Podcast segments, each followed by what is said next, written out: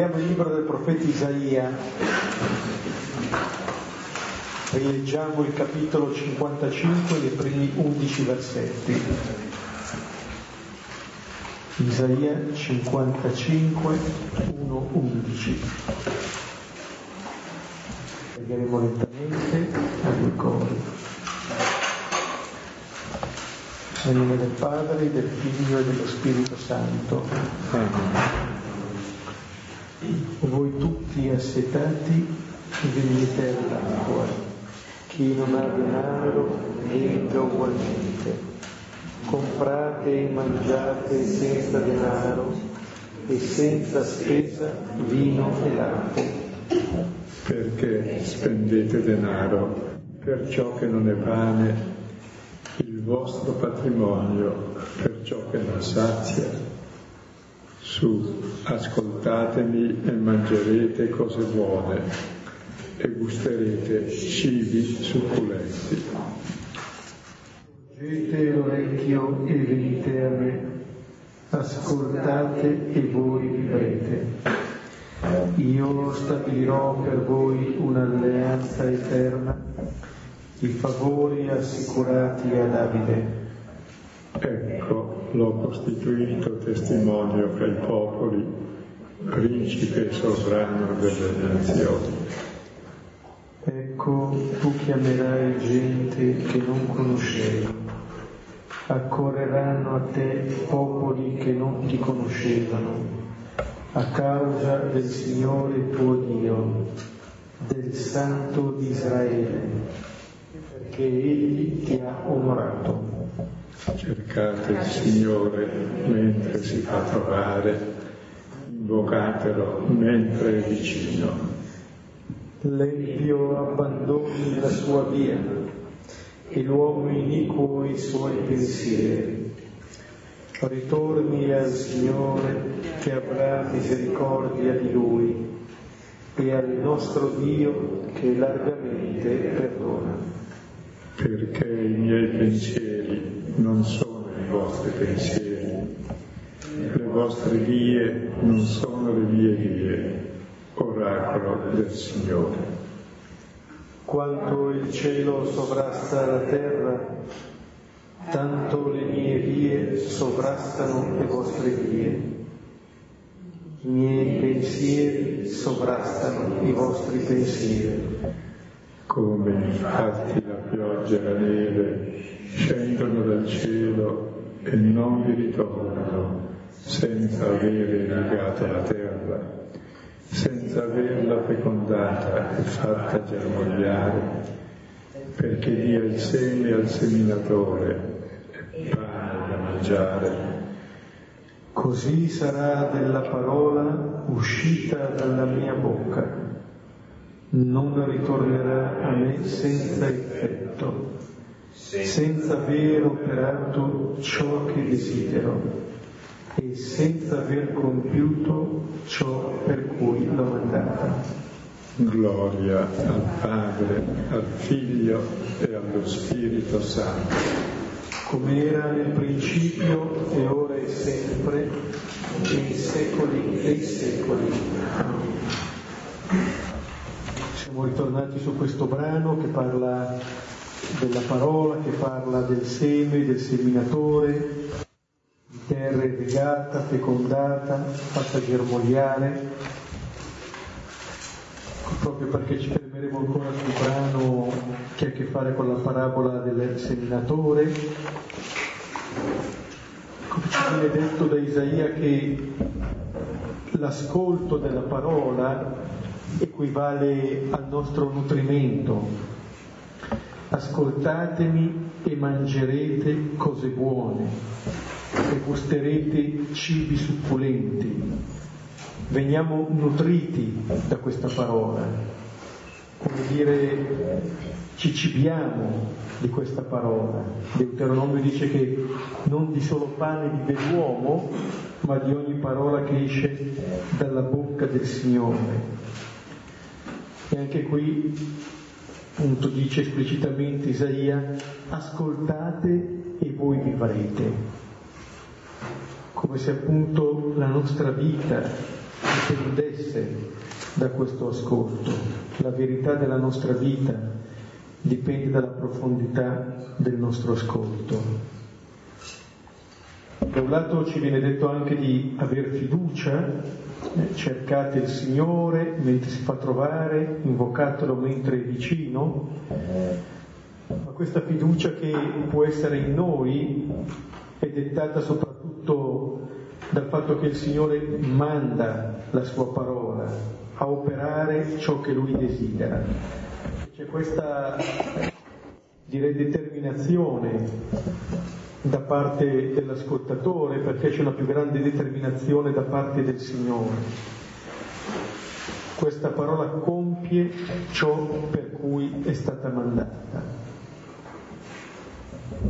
Allora con questo brano ci introduciamo alla lettura del testo di oggi che è Marco 4 dal versetto 10 al versetto 20. Mentre trovate il testo, una breve parola di riassunto sulla puntata precedente. Abbiamo cominciato le parabole dove Gesù cerca di capire la parabola della sua vita, perché viene per annunciare il regno, semina questa parola del regno, il risultato è che i teologi dicono che bestemmia altri dicono che è indemoniato, ma tutta gente che se ne intende del mestiere, farisei. I suoi dicono che è pazzo, perché con le doti che ha potrebbe sfruttarle meglio. Allora dice ho sbagliato forse qualcosa e poi i potenti decidono di ucciderlo. Dice ho sbagliato qualcosa e allora narra la parabola del seme, dice come il seminatore seminando, il seme cade anche sul sentiero, cade mezzo ai rovi, cade un po' dappertutto e non va a spese perché su quel terreno si semina. E poi si vede che alla fine del risultato, al di là di tutte le difficoltà, eh, quel terreno è millenni che produce grano per la famiglia, lasciandolo riposare l'anno sabbatico quindi afferma la fiducia del contadino nella terra, che da sempre vive perché c'è la terra e quella terra dà frutto col seme. C'è la parola di Dio, un seme certamente dà frutto. E poi più in profondità, queste difficoltà che vengono sono esattamente le difficoltà che incontra la parola perché incontra le nostre resistenze come il seme per andare sotto terra e dar frutto deve anche morire e deve anche incontrare le resistenze che incontra normalmente in qualunque semina. Quindi Gesù legge la storia della sua vita come momento di fiducia, non di scoraggiamento. Le difficoltà, se le provi, vuol dire che stai facendo le cose giuste. Buttarsi giù dal decimo piano non c'è nessuna difficoltà, salire al decimo piano si fa fatica però c'è una differenza, non è che la fatica è errore. Non so se mi spiego. E vedremo adesso l'applicazione di questa parabola a noi. È la Chiesa che rilegge la parabola di Gesù per vedere come funziona nei confronti del regno la, la nostra accoglienza. Marco 4, 10, 20. E quando fu solo, quelli intorno a lui con i dodici lo interrogavano sulle parabole e diceva loro, a voi è stato dato il mistero del regno di Dio, ma per quelli di fuori tutto è in parabole, così che guardando guardino e non vedano, e ascoltando ascoltino e non intendano, a meno che si convertano e sia loro perdonato. E dice loro, non conoscete questa parabola e come comprenderete tutte le parabole? Il seminatore semina la parola. Questi sono quelli lungo la via, coloro nei quali è seminata la parola. E quando l'hanno udita, subito viene il Satana e ruba la parola seminata in essi. E questi sono similmente quelli seminati in terreno sassoso, coloro che quando hanno udito la parola subito la colgono con gioia e non, e non hanno radici in se stessi, ma sono incostanti. Poi, venendo afflizione o persecuzione a causa della parola, subito si scandalizzano. E altri sono quelli seminati nelle spine. Questi sono quelli che hanno udito la parola e entrando le cure del secolo, la seduzione della ricchezza e le brame per le altre cose, soffocano la parola e diventa infruttuosa. E quelli seminati in terra bella sono coloro che ascoltano la parola e l'abbracciano e portano frutto, uno 30, uno 60 e uno 100.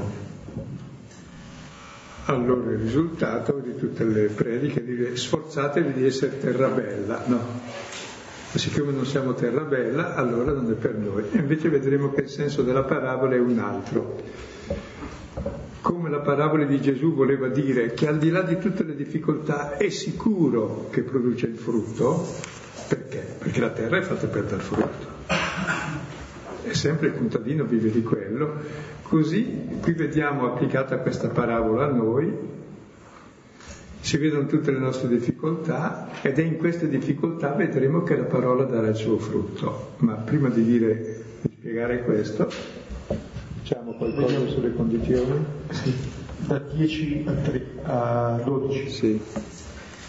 E quando fu solo, quelli intorno a lui con i dodici lo interrogavano sulle parabole e diceva loro, a voi è stato dato il mistero del regno di Dio quelli di fuori tutto è in parabole, così che guardando guardino e non vedano, e ascoltando ascoltino e non intendano, a meno che si convertano e sia loro perdonato.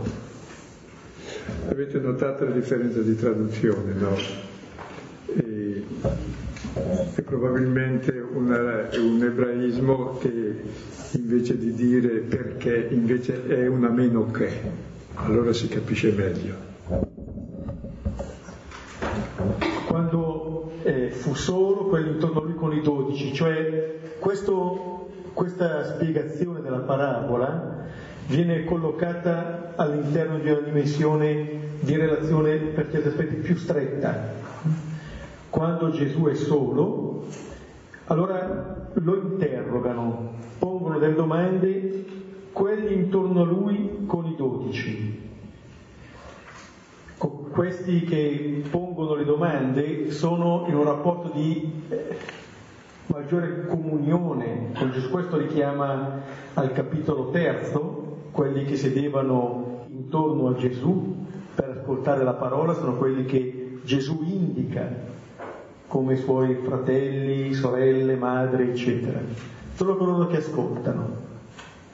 Allora, in un certo senso, la comprensione può avvenire in una maniera più piena quando si è attorno a Gesù, quando si è meno, tra virgolette, spettatori, ma si è fatto un passo di coinvolgimento con Gesù.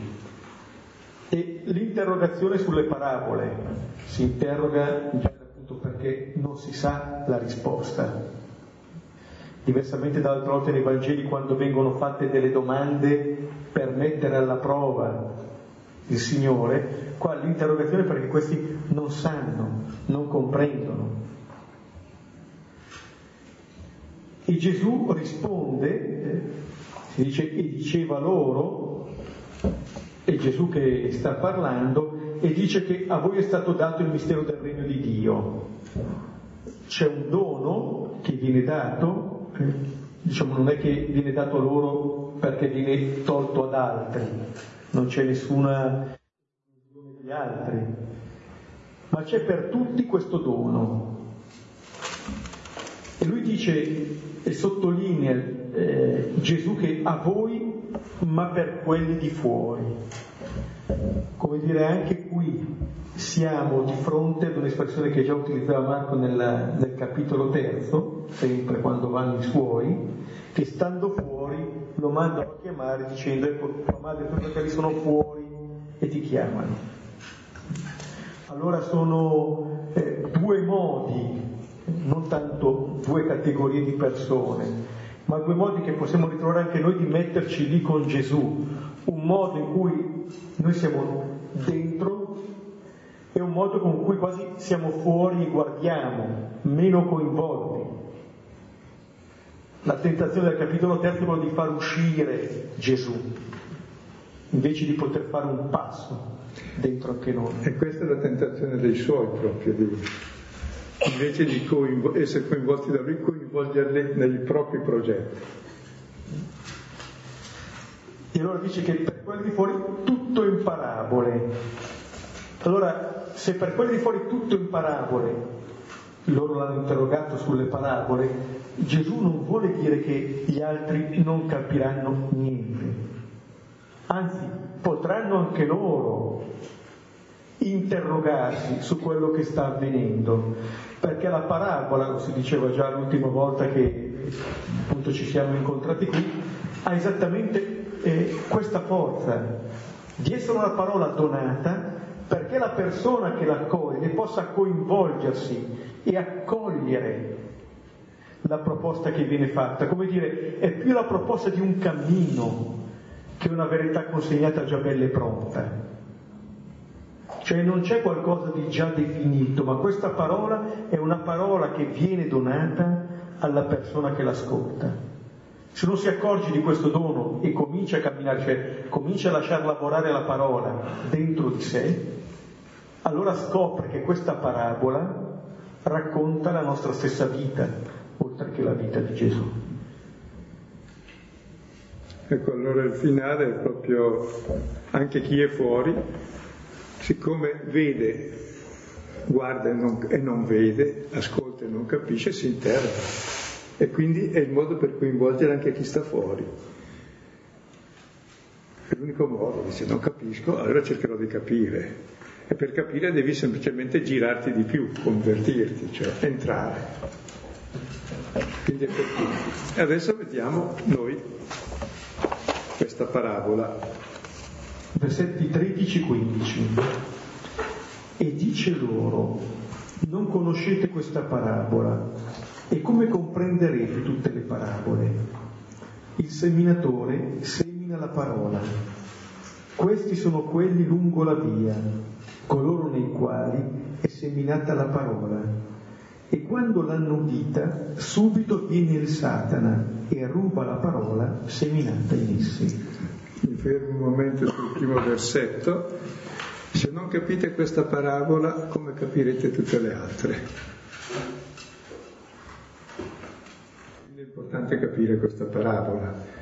Il testo comincia e dice, è al presente, cioè è una attualizzazione che la Chiesa fa della parabola di Gesù. Se notate la parabola precedente, e diceva, e continua a dire. Questo invece è al presente. Allora cosa dice a me?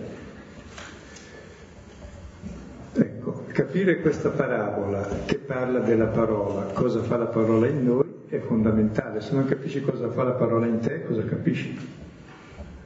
E allora qui vediamo tutte le reazioni che ci sono in noi davanti alla parola. Dove c'è il seminatore che è Gesù, dove c'è la parola che è ancora lui,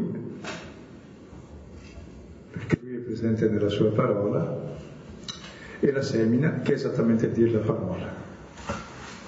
Quindi il nostro atteggiamento davanti alla parola è a colui che parla. E sapete che la parola è, è un seme che produce secondo la sua specie. E l'uomo è di nessuna specie nella Bibbia perché la sua specie è la parola che ascolta. Per cui se ascolta la parola di Dio diventa figlio di Dio, come dice Giovanni. La parola ha il potere di generarci figli di Dio. Questo viene in luce anche dal, dall'espressione che usa Marco quando dice questi sono quelli lungo la via, cioè in un certo senso si è un tutt'uno con la parola che, che si ascolta. Non c'è, eh, potremmo dire, una differenza, una distanza. Il fatto che il seminatore semina la parola, tutto parte da qui. C'è questo grande dono all'inizio. E quello che noi, in un certo senso, possiamo fare è accogliere quella parola. Questa parola ci dice, questi sono quelli lungo la via coloro ai quali si minata la parola. Già questo è una verità bella, perché in un certo senso l'abbiamo visto anche nel racconto della parabola, non è che il seminatore seleziona i terreni, ma butta il suo seme su ogni tipo di terreno. Non è che dica un terreno no, tu sei così, non ti do questo seme della parola. Ma in questo seminatore che semina la parola c'è già, si diceva prima, la ricchezza del seme che appunto può vincere ogni resistenza.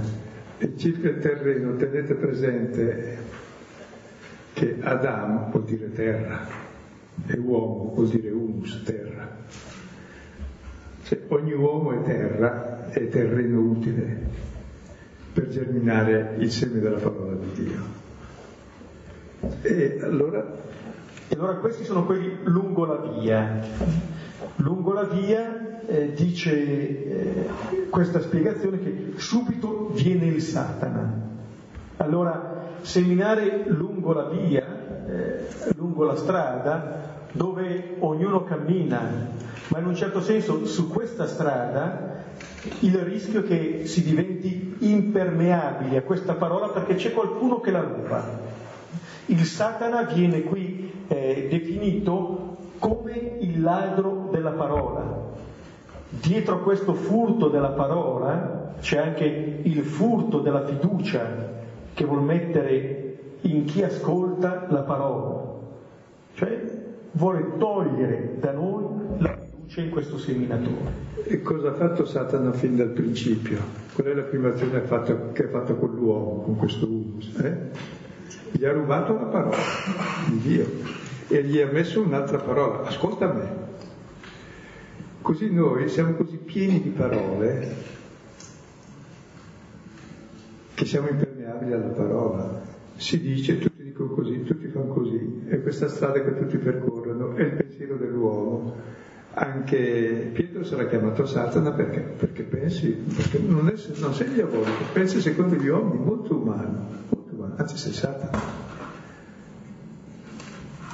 Cioè, c'è quel modo di pensare che non ha nessuna, che ha la fiducia in che cosa? Non in Dio e nella sua parola e nell'amore, ma la fiducia nelle sue cose concrete, nei progetti, possedere cose che mi garantiscono la vita, nel mio possedere persone che mi garantiscono le relazioni, nel mio andare a messa, nel mio possedere Dio in qualche modo che mi garantisce la vita eterna. Cioè, questo mio mondo che mi amministro io mi rende assolutamente impermeabile a qualunque altra parola, c'ho già tutto pieno. Sì, è come se il Vangelo, la parola che ascolto, venisse a confermare quelle che sono però le mie idee? Venisse quasi strumentalizzato per affermare quelle che sono le mie convinzioni. Allora è il togliere no, questa, eh, questa fiducia togliere soprattutto la fiducia dalla bontà del seminatore, quello appunto di, che fa Satana anche in Genesi 3. E porto un esempio anche, suppondete, no? Già aveva cercato Satana di rubare la parola a Gesù nel deserto. Dica queste pietre diventano pane. Punto sui beni concreti del mondo. Quanti cristiani in nome di Dio cercano di occupare i posti delle banche, i posti di potere, i posti della sanità, ma in nome di Dio? abbiamo in mano noi il potere facciamo il bene. Facciamo il bene.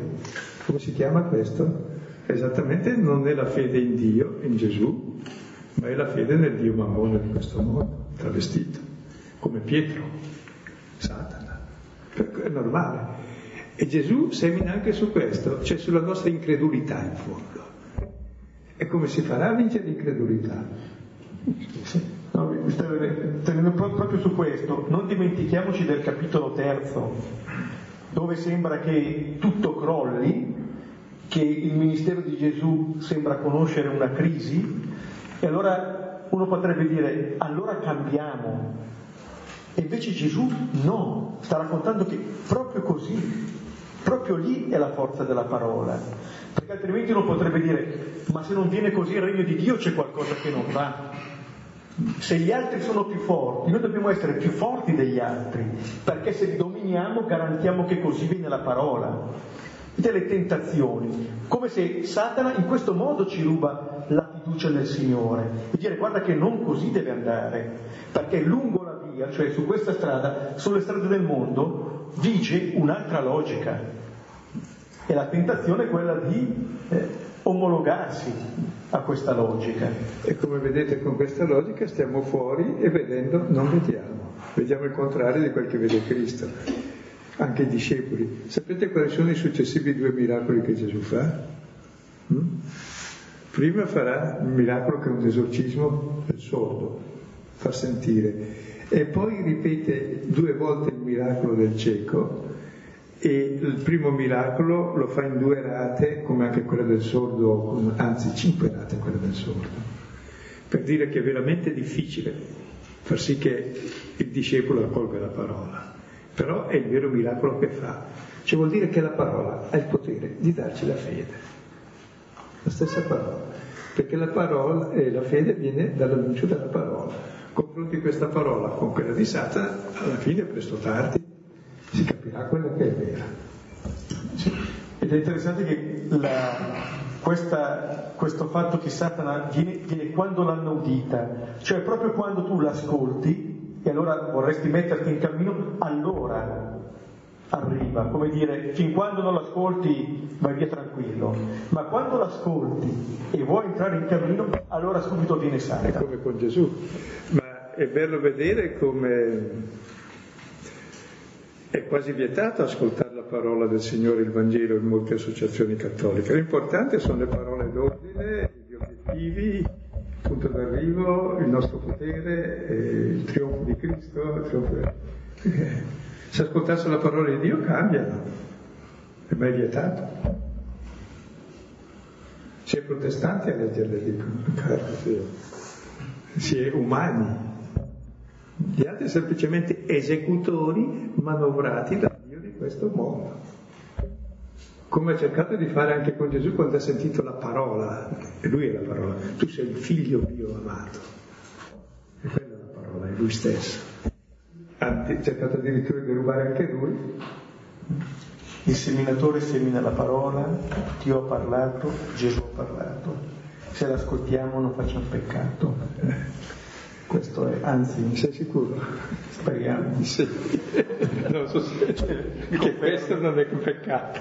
Eh, questo non è peccato. Ma è tremendo il nostro non ascolto.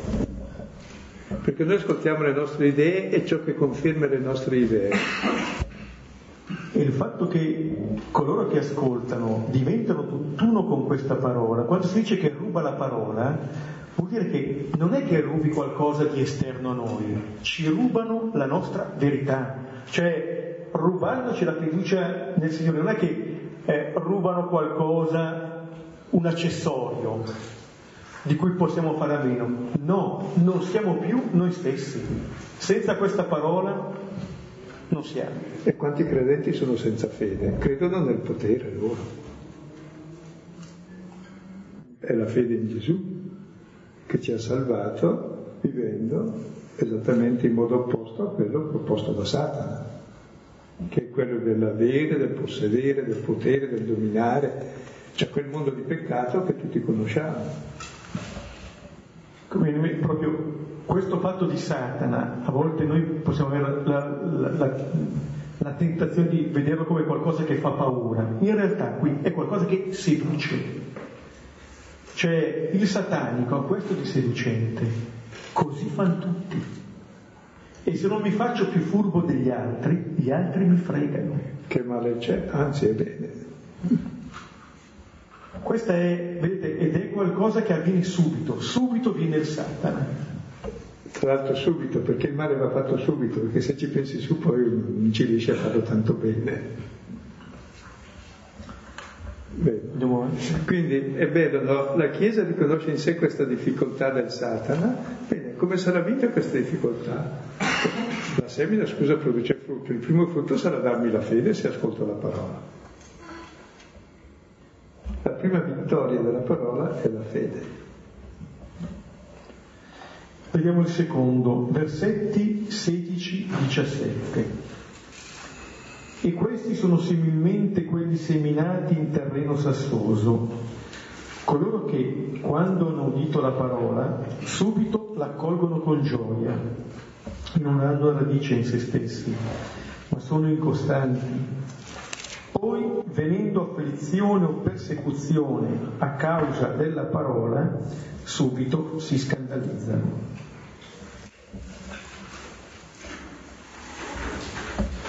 Ecco, non so se vi capita qualche volta che la parola non entra in un orecchio e esce da un altro, mi pare, e qualche volta capita anche di accoglierla con gioia, no? Sì, c'è un'accoglienza in cui quasi sentiamo che risuoniamo con questa parola, eh? come quando si accordano le corde di uno strumento e, e si vede che sono proprio accordate. Allora c'è questa accoglienza in cui in un certo senso non solo riconosciamo la parola, ma ci riconosciamo in quella parola, come se ci dicesse qualcosa della nostra identità. E allora questa accoglienza c'è, può essere anche sincera, però si dice qui, questi che l'hanno dita, la colgono con gioia, non hanno radice in se stessi. Ecco allora che cos'è questo terreno sassoso? È come se questa parola arrivasse, ma mentre sta entrando in noi trova delle resistenze. Trova un sasso. Trova un sasso, sì. Cosa sarà questo sasso? Che cos'è il sasso? Cosa di duro, di morto? E la parola sasso, pietra, è la qualità dei discepoli, il cuore di pietra. Il cuore di pietra è il cuore che sotto sotto noi accogliamo la parola che ci dà speranza, sotto sotto poi si scontra con le nostre sfiducie radicali, la nostra mancanza di speranza, le nostre paure antiche e le paure ti bloccano. È come la medusa che ti, ti pietrifica se la guardi. Così uno guardando dentro vede dentro tutte le sue paure che gli tolgono la speranza. Sì. Anche a volte esperienze che possono essere negative, magari anche esperienze del nostro passato, ci pietrificano, un po' come la moglie di Lot che guarda verso il passato e rimane lì come una roccia. Qualcosa che eh, quasi ci trattiene eh, da questa gioia. Le mie, proprio le mie esperienze negative, il mio passato che mi condiziona. Sì, questa parola è entrata, ma poi dopo eh, l'ho accolta bene perché risponde alla verità, però mi accorgo che invece è un'altra verità. C'è tutta la paura. Come se eh, in un certo senso si diventasse l'ostacolo maggiore a questa parola, che vedo mi dà gioia, però è quasi che io non credo a questa gioia, oppure dico non è per me, non è per me è qualcosa di bello ma non possibile. E allora questo fatto della, dell'afflizione, della persecuzione a causa della parola, questo può diventare un inciampo. Invece di riconoscere che è proprio perché si è accolto quella parola e si sta camminando secondo quella parola che si è chiamati ad affrontare queste situazioni. Anche poi si può dire no, che tante volte si ascolta la parola ed è bello. Poi dopo c'è il grigio quotidiano da affrontare. Ed è lì che la parola comincia a seccare su, perché la fiorita così bene. Si scontra con la durezza del quotidiano, dell'esperienza, delle... tutta la storia passata che continua al presente. E quindi dice no, non è per me, è stato un lampo così, ma brucia subito. Sì come se la realtà che incontriamo, invece di essere il luogo in cui questa parola può portare frutto, diventa il luogo in cui questa parola invece rimane inefficace, ma perché non abbiamo appunto questa accoglienza piena, profonda eh, di, questa, di, questa, parola. Ecco, la mia sensazione poi è, siccome noi da Adamo in poi abbiamo, è arrivato l'uccello che la porta via, Satana. Cioè noi viviamo del si dice, cioè della menzogna, non della fiducia in Dio, che è verità, che è la prima tentazione. La seconda, la paura. Abbiamo speranze e desideri, il Vangelo libera le nostre speranze, i nostri desideri ogni volta che l'ascoltiamo. E poi le mie speranze e i miei desideri hanno come controparte che contraddicono le mie dispera- disperanze e le mie paure, che ce ne ho. Ecco la seconda vittoria della parola. E su queste mancanze di speranze, su queste paure. E di mano in mano che coltivi la speranza che questa suscita, e comincia il cuore a, a smolzinarsi, a, a sciogliersi davanti alle belle, alle belle proposte. Sì, come appunto se, se, c'è l'ascolto cambia il cuore, eh? si ammorbidisce il cuore. Cioè la parola ci dà speranza, ci ridà l'identità, ma va ascoltata con costanza evidentemente. Entra nel cuore, il cuore è fatto per queste cose e noi o pieghiamo le ginocchia davanti alle nostre paure e le realizziamo, o davanti ai desideri, che è molto meglio, non ci mettono in ginocchio e ci fanno camminare. Sì, in un certo senso si è chiamati a lasciare eh, germogliare questo seme. A volte questa parabola che ci sono raccontato dice appunto dell'importanza del tempo, non c'è qualcosa di immediato, qua c'è proprio il dinamismo della crescita, c'è tutta la vita qui. Scusa, il subito è proprio di Satana che, che porta via e di questo che vuole crescere subito. Certi entusiasmi non vanno bene. La parola entra giù anche in profondità dove c'è buio, dove c'è paura, e lì che germina. Spacca i sassi. Durante il trido di Pasqua a Selva, durante il trido, qualcuno ha seminato nell'orto. E adesso tutti siamo via, ma la nostra fiducia è che là sta crescendo qualcosa. Questa è la possibilità. Allora anche quando non si vede, questo a volte anche nella nostra vita, il voler vedere sempre tutto subito, ma niente avviene tutto subito, se nel volare dal decimo piano o nel far crollare, ma nel crescere si hanno dinamiche esattamente opposte. Le dinamiche di vita hanno questa pazienza in senso positivo, che allora anche quando non si vedono, non si colgono i frutti, però si sa che si sta crescendo. Allora l'ascolto ripetuto di questa parola, in un certo senso siamo invitati ad ascoltare con maggiore costanza la parola più che le nostre paure o i nostri insuccessi. Se ascoltiamo con maggiore impegno la parola, quella parola porta frutto. Come Gesù che degli insuccessi ha detto, beh, scusa, io in questi successi vedo il successo della parola. Perché? Perché ho fiducia in queste difficoltà. Le difficoltà ci sono e non mi fermo. Perché? Perché ho fede che la parola è vera. E se è vera porta frutto. La menzogna non porta frutto. Se non immediato, cioè ti distrugge. Non è un frutto.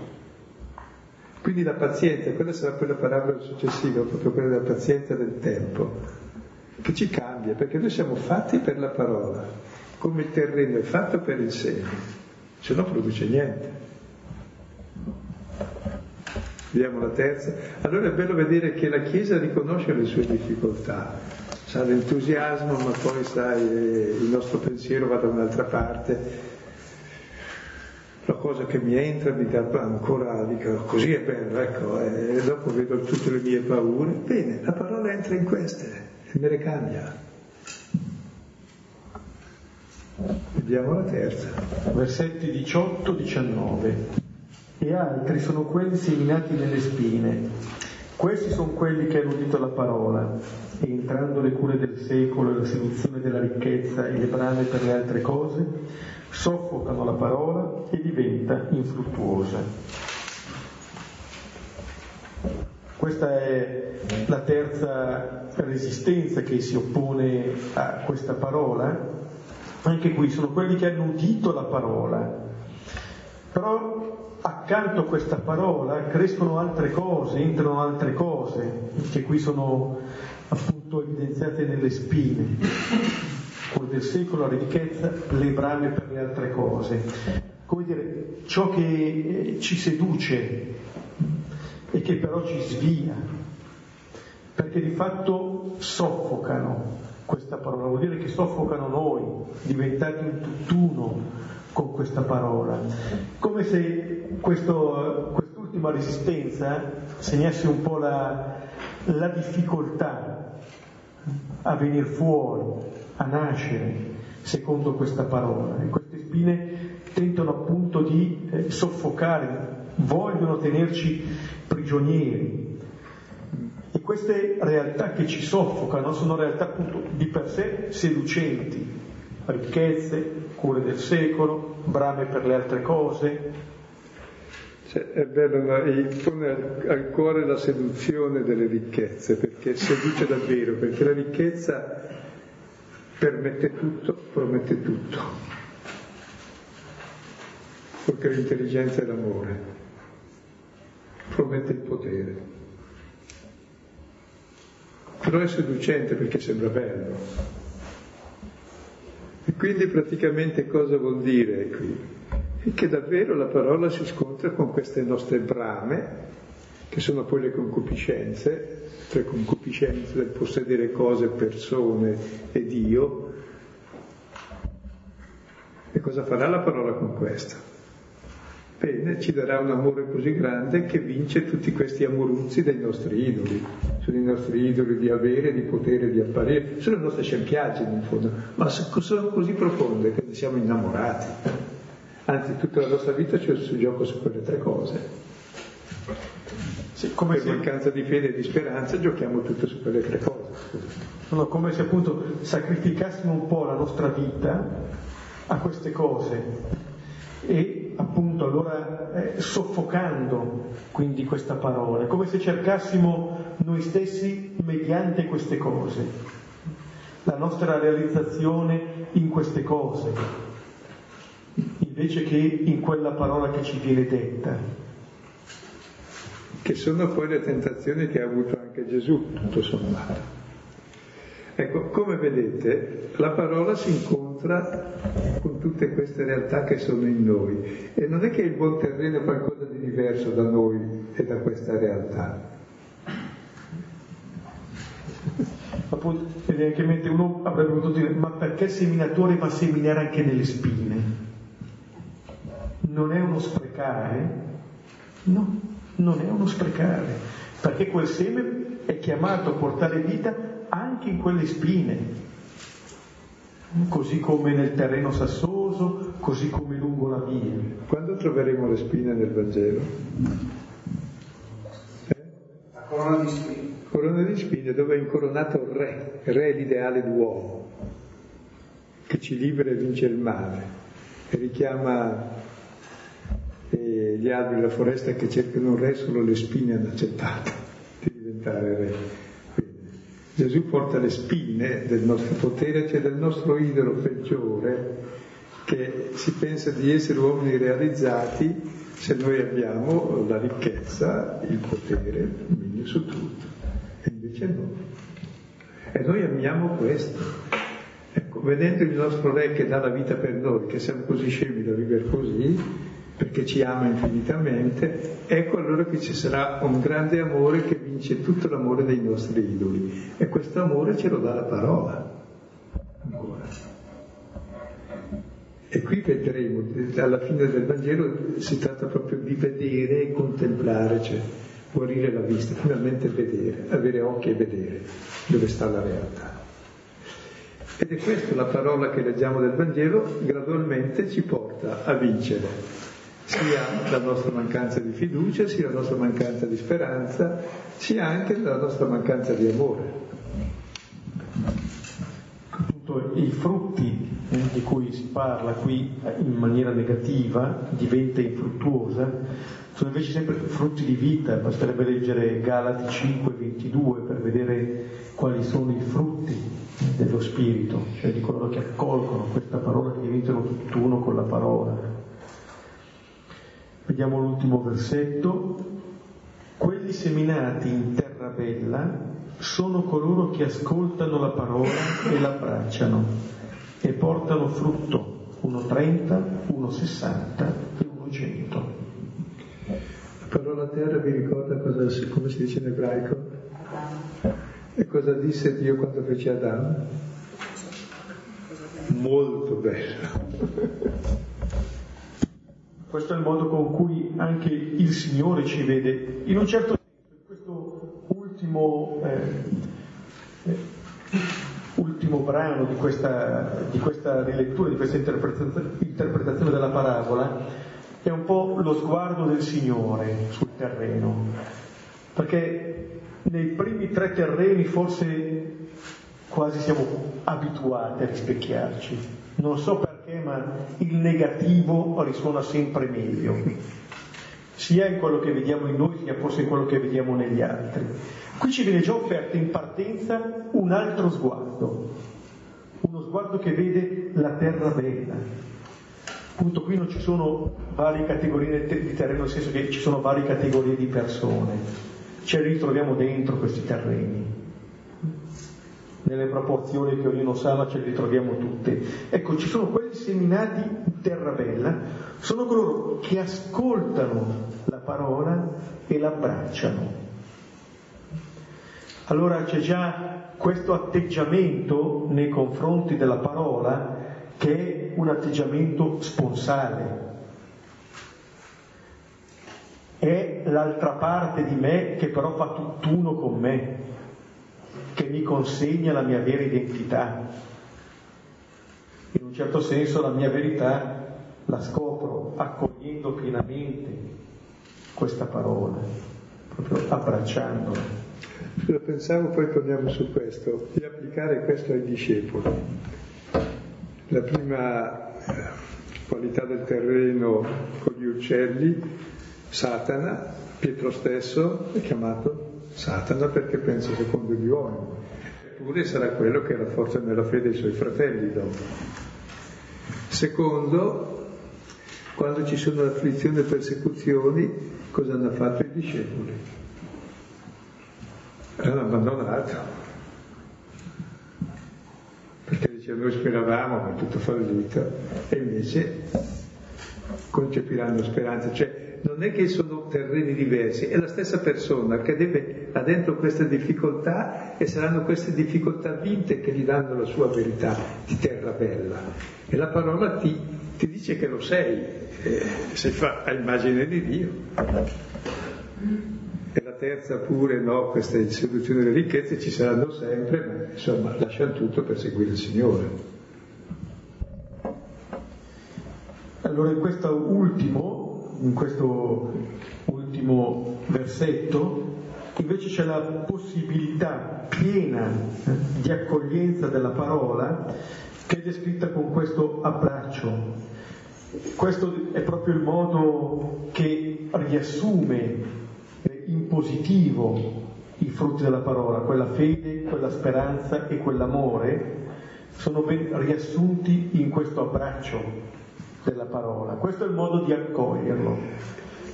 C'è nella festa della legge, ma credo anche in altre feste, che danzano con la, abbracciando la Torah, perché è la sposa. Questo è proprio un, è uno sposalizio quello che qui avviene fra colui che ascolta e questa parola e in questo modo può portare frutto. Vedete che allora l'accoglienza non è vista tanto come l'accoglienza di una verità esterna, ma proprio in termini di una relazione, di una relazione personale. Dire, se, la, se accolgo così questa parola, accolgo l'altra parte di me che fa tutt'uno con me stesso, accolgo la mia verità piena, che mi viene consegnata attraverso questa parola. Allora c'è da parte nostra un abbracciare la parola e forse anche un desiderio di lasciarci abbracciare dalla parola. Al di là della mancanza di fiducia che può subentrare per opera di Satana che vuole subito portarcela via, delle resistenze che possiamo avere, delle altre seduzioni. Poi c'è questo incontro che richiama molto anche il brano di Isaia da cui eravamo partiti. E vedete, questa probabilmente è un'omelia della Chiesa primitiva sulla parabola di Gesù. È un bel esempio di omelia come noi oggi ci incontriamo nelle stesse difficoltà di Gesù e siamo chiamati ad avere la stessa fiducia e come ancora in noi si realizza la stessa storia che è capitata a lui. C'è tutte queste difficoltà, eppure porta frutto. Quanto? Il 30. Possibile perché il frutto è 11 per 1, allora al massimo il 13, ovviamente dall'8 all'11. Il 30 30 come minimo, è possibile. No, 60, è assurdo. No, 100. Un crescendo, no? Che il frutto è, è infinito. Ed è vero sapere che tutti siamo terra bella. E la parola ci fa diventare quello che siamo, terra bella che accoglie da frutto. Ci vuole, è immagine di Dio.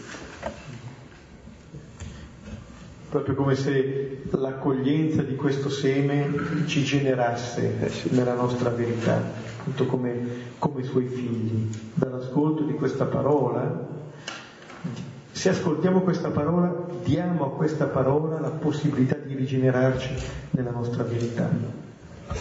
E tra l'altro, come vedete, la parola ha prima un potere terapeutico di sanare il terreno, di guarirci dalla menzogna di Satana dalla paura che è venuta da quella menzogna, da quella mancanza d'amore e di fiducia assoluta che è stata conseguenza della paura della menzogna. La parola ci restituisce la nostra identità di terra bella,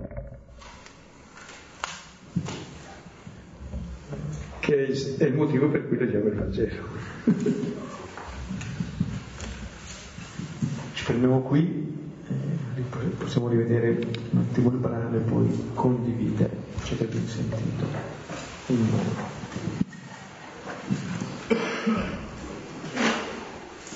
Allora domanda, perché parla di frutto che Massimo Paolo, ma quello che intende, tipo il melograno, del un chicco di frumento dava allora una spiga di 8 al massimo di 13.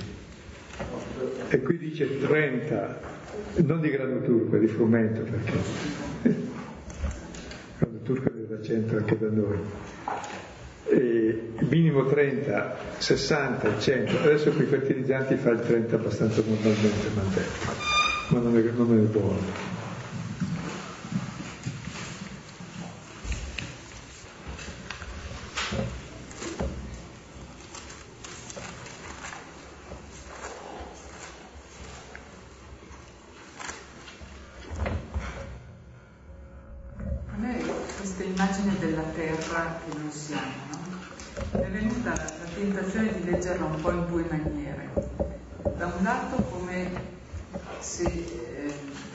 Sassi, spine e poi diventare terrabella e invece l'altra maniera di leggerla è di una contemporaneità di tutte e tre queste cose.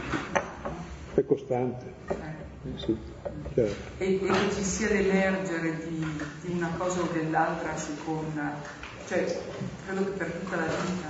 Sì, sì. Il campo è sempre quello. Eh. Però cresce. Eh, sì. Siamo come siamo, ma se continuiamo a ascoltare la parola è terra bella comunque. Queste cose ci sono sempre, in ogni semina, ogni giorno.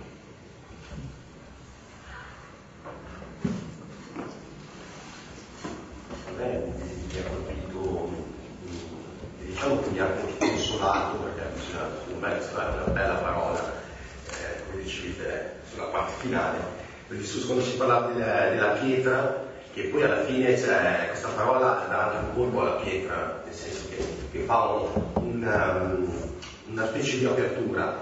E merito questo discorso, quello che mi colpiva è quello che è stato detto un po' anche all'inizio nei primi versetti, il discorso del, del, del dare tempo, della perseveranza, quando si parlava anche di Satana che chiede subito l'immediato, eh, così, e, invece la parola più, cioè, avevo, sembra che abbia meno potere, cioè meno così, infatti poi poi l'ultima cosa cioè mi è venuto un pezzo di, di, di, un brano di Vangelo e quando tu parlavi del potere che noi vogliamo avere le cose anche con Dio, lo vogliamo prendere, cioè a me è venuto in mente quando eh, Giacomo Giovanni eh, gli dicono Gesù io voglio stare alla tua destra, io voglio stare alla tua sinistra e lui fa ma voi non sapete quello che chiede così potete, gli propone un'altra via, gli propone, potete bere i calici che io bevo, c'è un altro modo, che magari non è il modo, cioè gli dice, starete sempre con me, cioè, però è un modo diverso, non di possedere, ma di condividere con lui la stessa strada. No, mm. abbastanza Lo volevano sequestrare tra loro due, sì. Cosa nostra. Ho capito bene. E molti movimenti cristiani fanno così.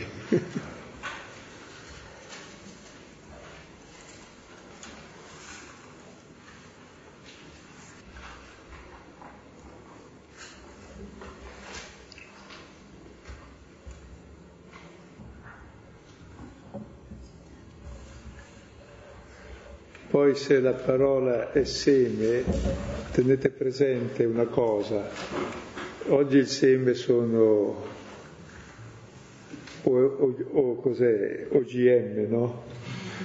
Per cui sono, funzionano una volta e basta. Se voi prendete il seme delle piramidi e lo semini, hanno 7000 anni, cresce ancora. Non è geneticamente modificato è genuino. Cioè la potenza del seme è eterna. E Dio è parola, è seme. L'uomo è orecchio, è terra che accoglie e diventa Dio accogliendo questa parola. E accogliendo la parola del serpente diventa un po' sibilante e strisciante come il serpente soprattutto menzognero e omicida.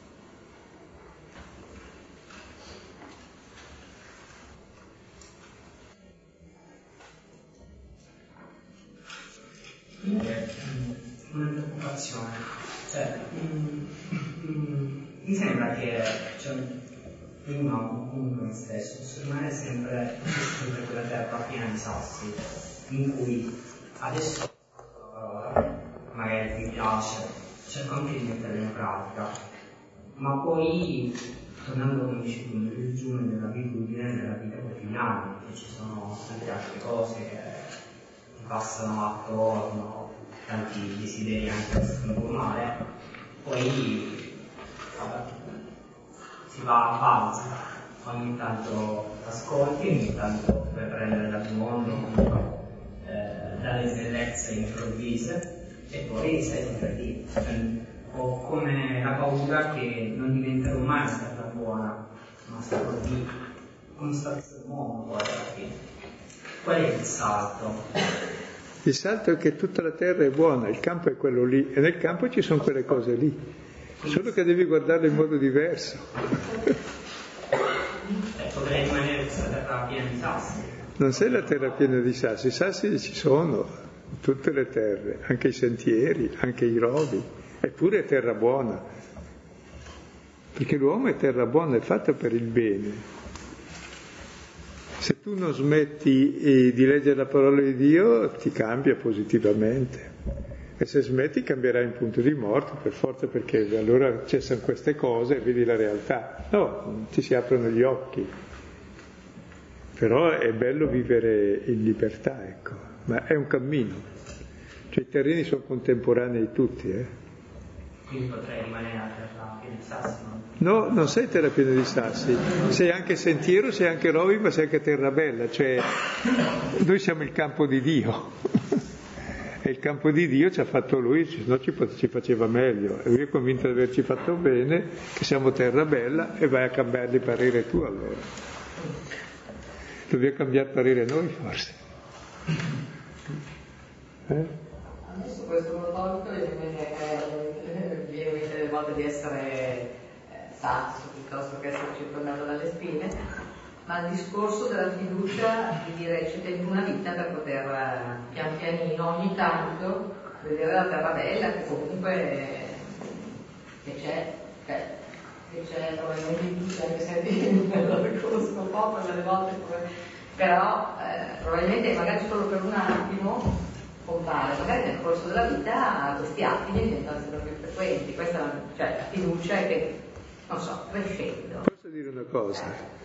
Cresce la fiducia, ma anche in modo strano, perché crescendo vedi più quasi anche il negativo.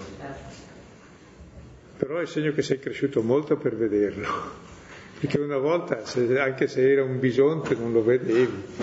Adesso vedi anche la, la polvere che dà fastidio, quindi eh, è un segno positivo anche che ti impedisce di andare in orgoglio, ma vedi che ami in fondo questa parola e è lui che è la parola. Al di là di tutto, poi non me ne frega niente di essere né sentiero né sasso, Pietro era sentiero, era sasso ed era robo, insieme. Peggio di così l'ha chiamato Satana pieno di paura e punta al potere anche con la sua spada così sperando di... Quindi non... le aveva tutte, eppure è Pietro, che vuol dire tra l'altro anche Pietro, appunto. Secondo me a metà del cammino della vita più o meno uno può scegliere se decidere di credere, cioè di, di cedere alla speranza o di cedere alle paure. E e se una, una, cosa che mi ha colpito è che noi teniamo la tentazione di portare Gesù, eh, la parola di Gesù, la parola di Dio verso quello che vogliamo noi. E quando invece capiamo, poi per capire e praticarlo ovviamente la strada sembra lunga, ma si capisce che non è lui che deve venire verso di noi, ma noi andare verso di lui, è già un grosso passo per per decidere che il bivio a una certa età può dirigersi verso, verso una cosa positiva, nonostante l'età avanzi, ecco, quindi essere meno, eh, meno creduloni delle cose del mondo e più speranzosi dell'amore di Dio, della, di quello che ci può essere di vero, insomma, non di, Giovanni sintetizza tutta l'esperienza di fede nella prima lettera, capitolo 4, versetto 16, dicendo noi abbiamo conosciuto e creduto a che cosa? All'amore che Dio ha per noi. Quando, quando, conosci e ti affidi a questo, non ti interessa più. Che io sia Sassi, Rovi, Spina, è chiaro che sono, è secondario, so quel che sono, ma sono un'altra cosa, sono figlio di Dio. Cioè, hai un altro occhio su di te e sugli altri che è quello vero. Che tra l'altro una terra senza sassi non è drenata bene e non produrrebbe bene, quindi eh, va tutto bene. Senti, ma siamo un po' un campo di battaglia però come sì. terra, no? Cioè, tra l'istanza del bene e del male. Cioè, Satana non è che poi non c'è.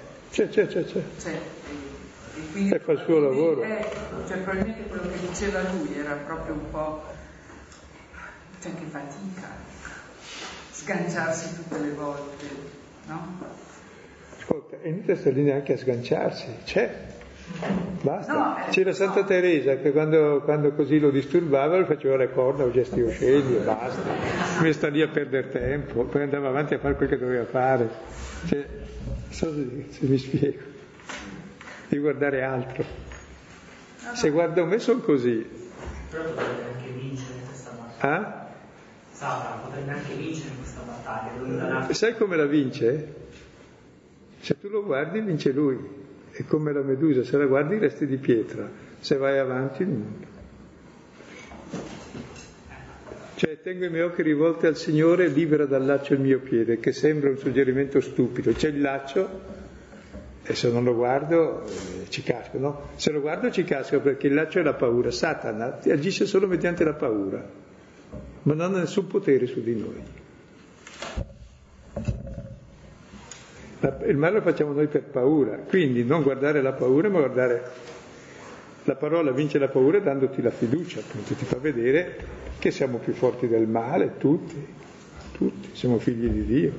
Il male lo facciamo per ignoranza, per debolezza, per facilità, ma siamo amati infinitamente lo stesso e questo ci rifà nuovi. c'è anche testimonianza di persone convertite che non credevano, hanno creduto, poi ha perso la fede, la cosa più bella è vedere. Cioè, la parola ti libera dalle gabbie delle paure. Sì, sì. La gabbia della droga, la gabbia della solitudine, dell'isolamento, la gabbia della depressione, no? Non è che non abbia le paure, ma non ti, ma non ti hanno più le paure. Cioè, ti libera, cioè, sì, sì. È, scioglie questi sì, sì.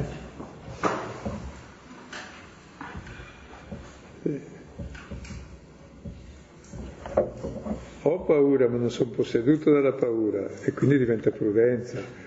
Ho sfiducia, ma non sono posseduto della sfiducia, se no sono depresso.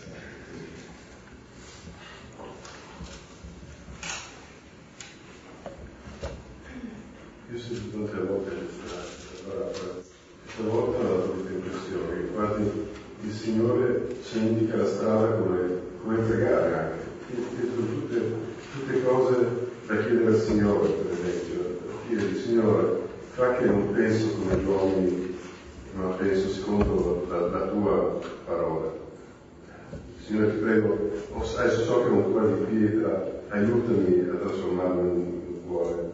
Oppure dire, Signore, so che io mi, ho dato tutta la mia vita ai miei idoli, per favore aiutami a, essere, a cambiare strada. Quindi quasi quasi un invito alla preghiera a rivolgersi al Signore, a chiedergli queste grazie in realtà, perché noi non riusciremo mai a, a trasformare il nostro cuore a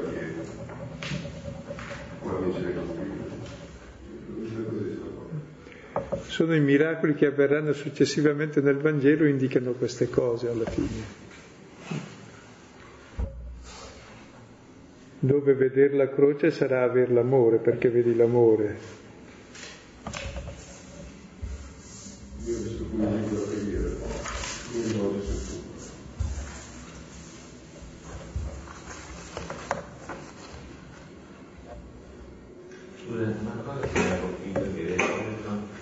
Noi puntiamo realizzazione attraverso le cose e noi se puntiamo realizzazione attraverso le cose non attraverso la parola, questo è lo scandalo, no?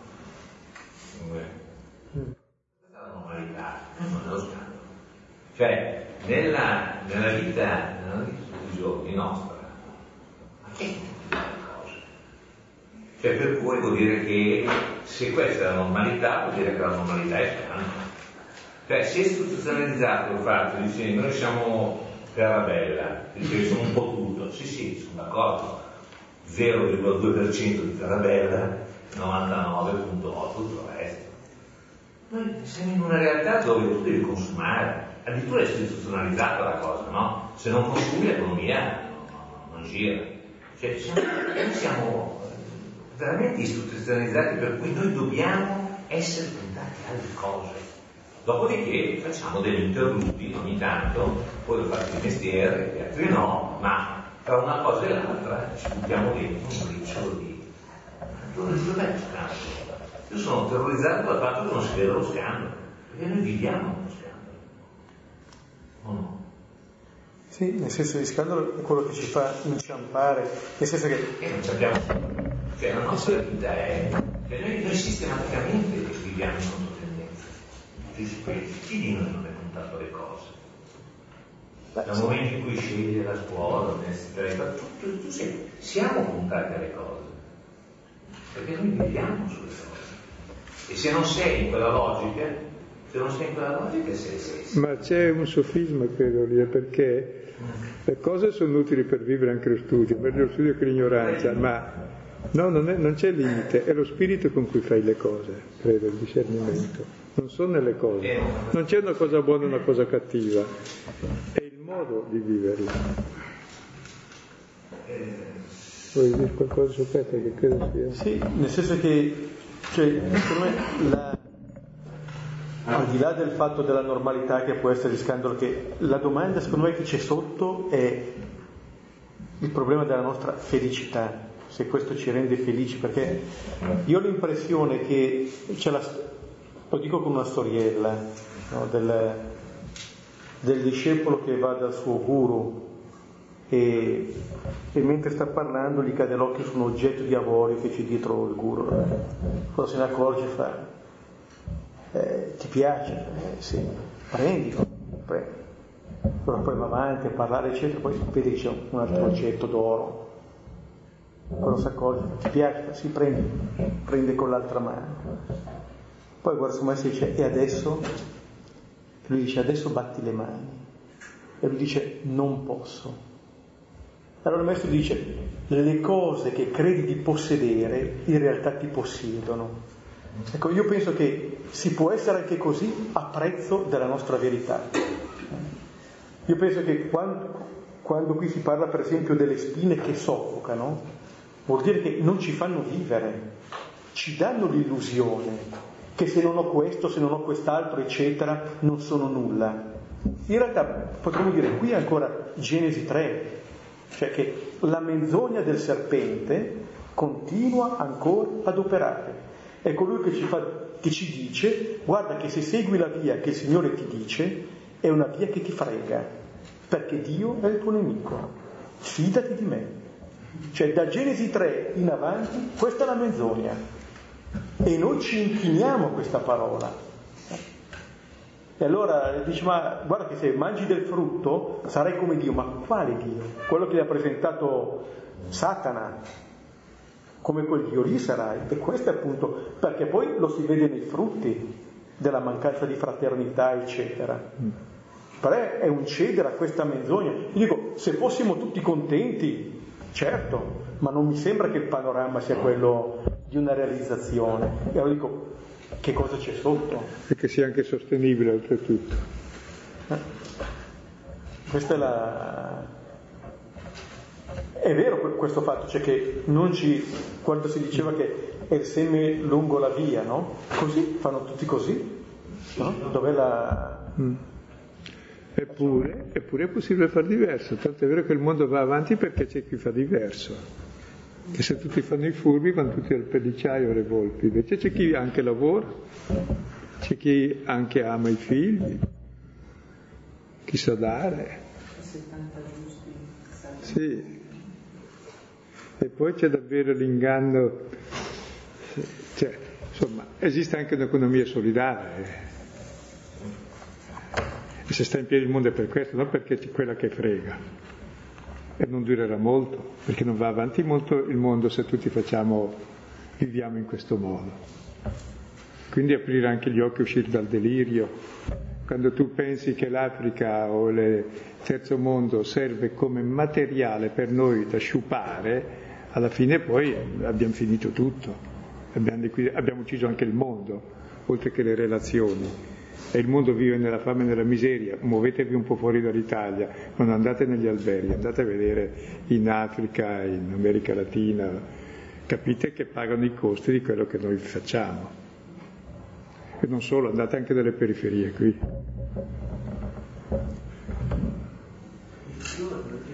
Eh?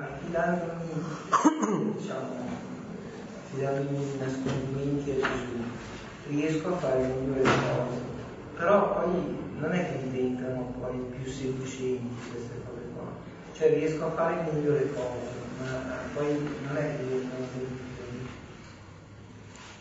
Eh, cioè vedo che tutte le cose le faccio meglio, con mm. passione, però eh, c'è questo forse rischio che cioè, mi seducono, mi piacciono cose ti piacciono può essere anche bene piuttosto che dispiacciono, perché è meglio fare un lavoro che piace, purché quel lavoro non sia mentire, imbrogliare e rubare, ecco, allora è meglio cambiare. Se uno fa un lavoro che gli piace, lo pone a servizio per vivere lui e gli altri è una bella cosa, no? Anche quello che promette, il 30, 60 e il 100, cioè quello che ci promette e questo non è che ci viene promesso che la miseria. male cose. Dico se no certo. io non sarei qui. Diciamo, se... Ma che bene. Ma penso che nessuno sa. Come? Risulta difficile cioè, iniziare affidando le cose, diciamo, eh, in cui si ha paura, che sono le troppo poi però come, come, riscontro si riescono a fare meglio le cose quotidiane. A me viene in mente un esempio. L'esempio, ecco, sì. Ti faccio un esempio che mi viene a. Prendiamo altro, nel, nel, Vangelo di Luca, capitolo 5, i primi 11 versetti, Gesù dice a Pietro di prendere l'argo e di gettare le reti. Si fida di quella parola e tira sulle reti piene di pesci. Come dire, se ascolto quella parola, viene su un frutto abbondantissimo. Qual è poi il segreto? Quando gli dici, bene, adesso seguitemi, senza che nessuno dica niente, lasciano lì piene di pesci vanno dietro Gesù. Come dire, c'è un frutto abbondante, ma non diventa il mio idolo. Eh? Non so come dire, c'è una realizzazione anche umana, però come dire, non mi fisso su, sul dono lì, guardo il donatore, il del donatore, no? Per cui direi, eh, ci sono frutti, loderò il Signore. Eh? Ma questo è già, questo lodare il Signore è già, potremmo dire, evitare di guardare quei, quei risultati come idoli o come inciampo. Però non è che il Signore non mi riempie le reti, anzi sta meglio. Ah. Il brano quando gli chiedono eh, cosa ne avremo, eh, gli chiedono a Pietro, noi cosa ci abbiamo seguito, abbiamo lasciato tutto, cosa avremo? Eh, Gesù dice, avete perseguito e nel futuro avrete la vita per sempre. No, no, no, no, dite avete il centro e poi questa terra. Con persecuzioni anche perché capita. No, hai ragione, dillo a te che sei E la vita eterna dopo. Ma già il centro flora ed è vero. Ma perché si cominciava con avrete persecuzioni, quelli non ascoltavano più quello che veniva dopo. Il centro, no, il centro qua. Il centro qua con un po' di persecuzione è chiaro. Poi persecuzione la vita eterna. Sarebbe tutto. È un buon affare. È un buon affare, appunto. Avere solo persecuzioni e di meno e questa vita eterna. La fatica la faccio. Scusa, ma parlava bravi ebrei e cosa credi? Se ne intendevano di affari. Vabbè, però questa, cosa, questa logica qua della... della... De, del, che, che, vada male al credente, non è vero? Per me? No, non è vero. Anche la logica che, che, il credente deve soffrire, no, io lo faccio per gioire, mica per soffrire. Se uno vuole soffrire peggio per lui. È una Ti dico smettila, è una patologia, se, curati.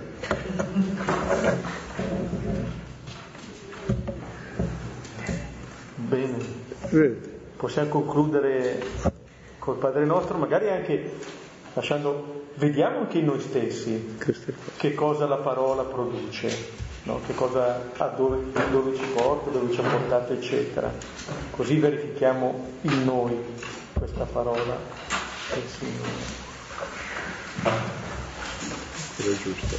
Cerchiamo di dire io per primo perché poi non lo faccio secondo la formula giusta non ci abbandonare nella tentazione. Padre nostro, che sei nei cieli, sia santificato il tuo nome, venga il tuo regno, sia fatta la tua volontà, come in cielo così in terra.